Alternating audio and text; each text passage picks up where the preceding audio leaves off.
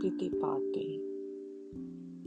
I have one car in blue, but you've got yourself some too.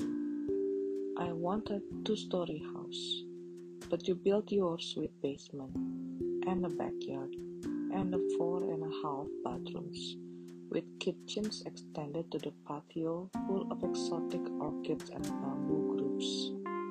You're envious of how shiny and straight while I want your red spiky hair so badly. Your boyfriend works in an airline company. Oh, how I wish he's mine, so he could take me to many places on earth before I die. You sneer at my fantasy, saying that I'm so ungrateful for wanting to trade my beautiful family of six with your fun and fearless and no responsibility kind of lifestyle and life choices. We compare notes and compare life achievements. It's that time of the month again when our energy is low, our five senses are heightened. We have the worst mood and we're continuously aware of how everybody else is living their seemingly more blessed lives. We disagree when we're being told that we have much, if not enough. We don't beg for our food. We don't sleep on the sidewalks. We can escape heat and rain and snow and thunderstorm fully protected in our two year old four wheel drive. We have clothes on our backs, not always the newest, but they cover the most important organs never leaving us feeling cold, naked, or exposed. We can chat on our phone, surf the internet when we're bored, go to the nearest drive through for a bit of midnight snack, which will leave us feeling guilty and 2 kilograms fatter and craving for any kind of sport to get back in shape the next morning. In everything, we feel lacking and ungrateful we have enough and we're well. So, who are we to compare ourselves to, my friend? For life is not merely a competition. If it's so, who will come out as the winner?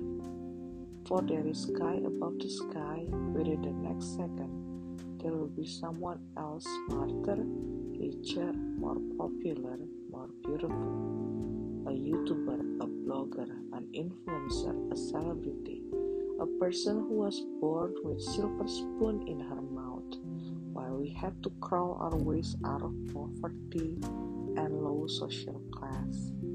However, is it our fault that we're not as accomplished as the same person? Does it matter if our Instagram story price ranges from 0 to 0 dollars while the lowest limit is 100 volts of ours?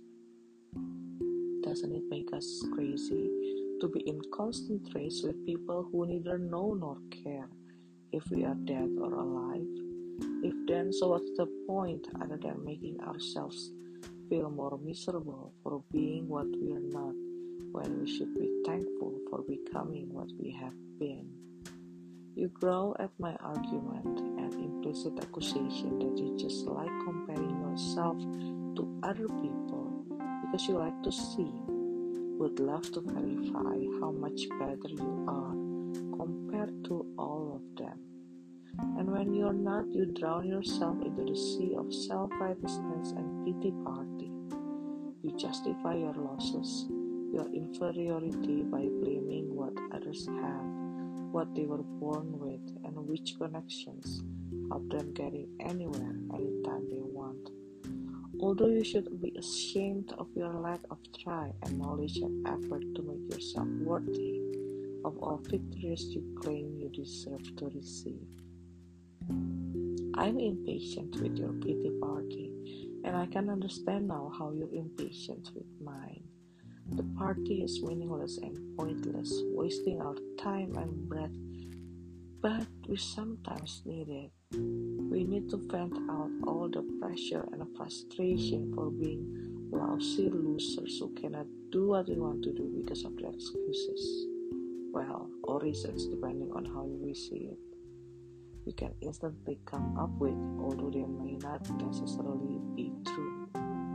You ask me to join your pity party, indulging you in your need to feel the worst in your life, incompetent and lacking in every little thing, from job to romance to family matters to friendship to simple relationship to managing internal conflicts and deep hatred or anger or jealousy. Running their courses freely in your heart and mind. I harshly decline, but soon regret it, for I also need a companion for my own pity party as I Google my high school friends and see their holiday pictures in Europe, Japan, and America, not worrying a bit about the amount of money in the bank or their children's tuitions or what they're going to eat when they're running out, out of beef. They'll just grow new cows or make a new joint venture to build a new farm. That's how nature and business work. Nothing comes easily, and especially nothing comes for free for anyone. Your pity party doesn't need any solution. You just need to be heard, I know. But now I'm too tired to join, too scared that I'll see my own flaws and weaknesses instead of helping you to justify that what you are right now is enough, that what you are right now is something to be grateful for, something other people will die for. So I stay silent as waves of complaints keep rolling out of your lips. Pitying yourself for having the strength to pity yourself when you better improve what you're lacking of rather than comparing yourself to others for the thousandth time this month alone. When you ask me if I should join my own pity party, I shake my head and boldly answer, No thanks, I'll take a different approach this time. I listen to your rant, but I'm neither entitled nor privileged to make my own pity party I know exactly that I am good, I am well, I am different, I am unique, I am me a person whose life shouldn't be compared to anyone, even if it's by my own mother. I'll take a different route this time by listening to your party while silently counting blessings I have received far and wide over the years through people and things. Many times I am unworthy of them, but I keep getting and accepting them. Enjoy your pity party, my friend, as I'm so done with mine. You may take the same path as me, or you may not. Whatever it is, I hope you have found that single thing which will satiate your thirst and fill in the big hole inside your soul the gap of being an incomplete person and becoming a whole one. I hope you are happy. I hope we will be out of these pity parties. You say nothing as I finish my long speech. Instead, your gaze sweeps my narrow front yard and exclaims something I have nevertheless expected. I can't believe you also bought roses like I did. I told you that it's a good investment, didn't I? Oh, I should have bought a pink one. Now you're the only person in the neighborhood whose yard is full of pink roses. So pretty, right? You really should thank me. You really should. I'm not sure whether I just heard a glimpse of jealousy or a pity party. I'm really not sure.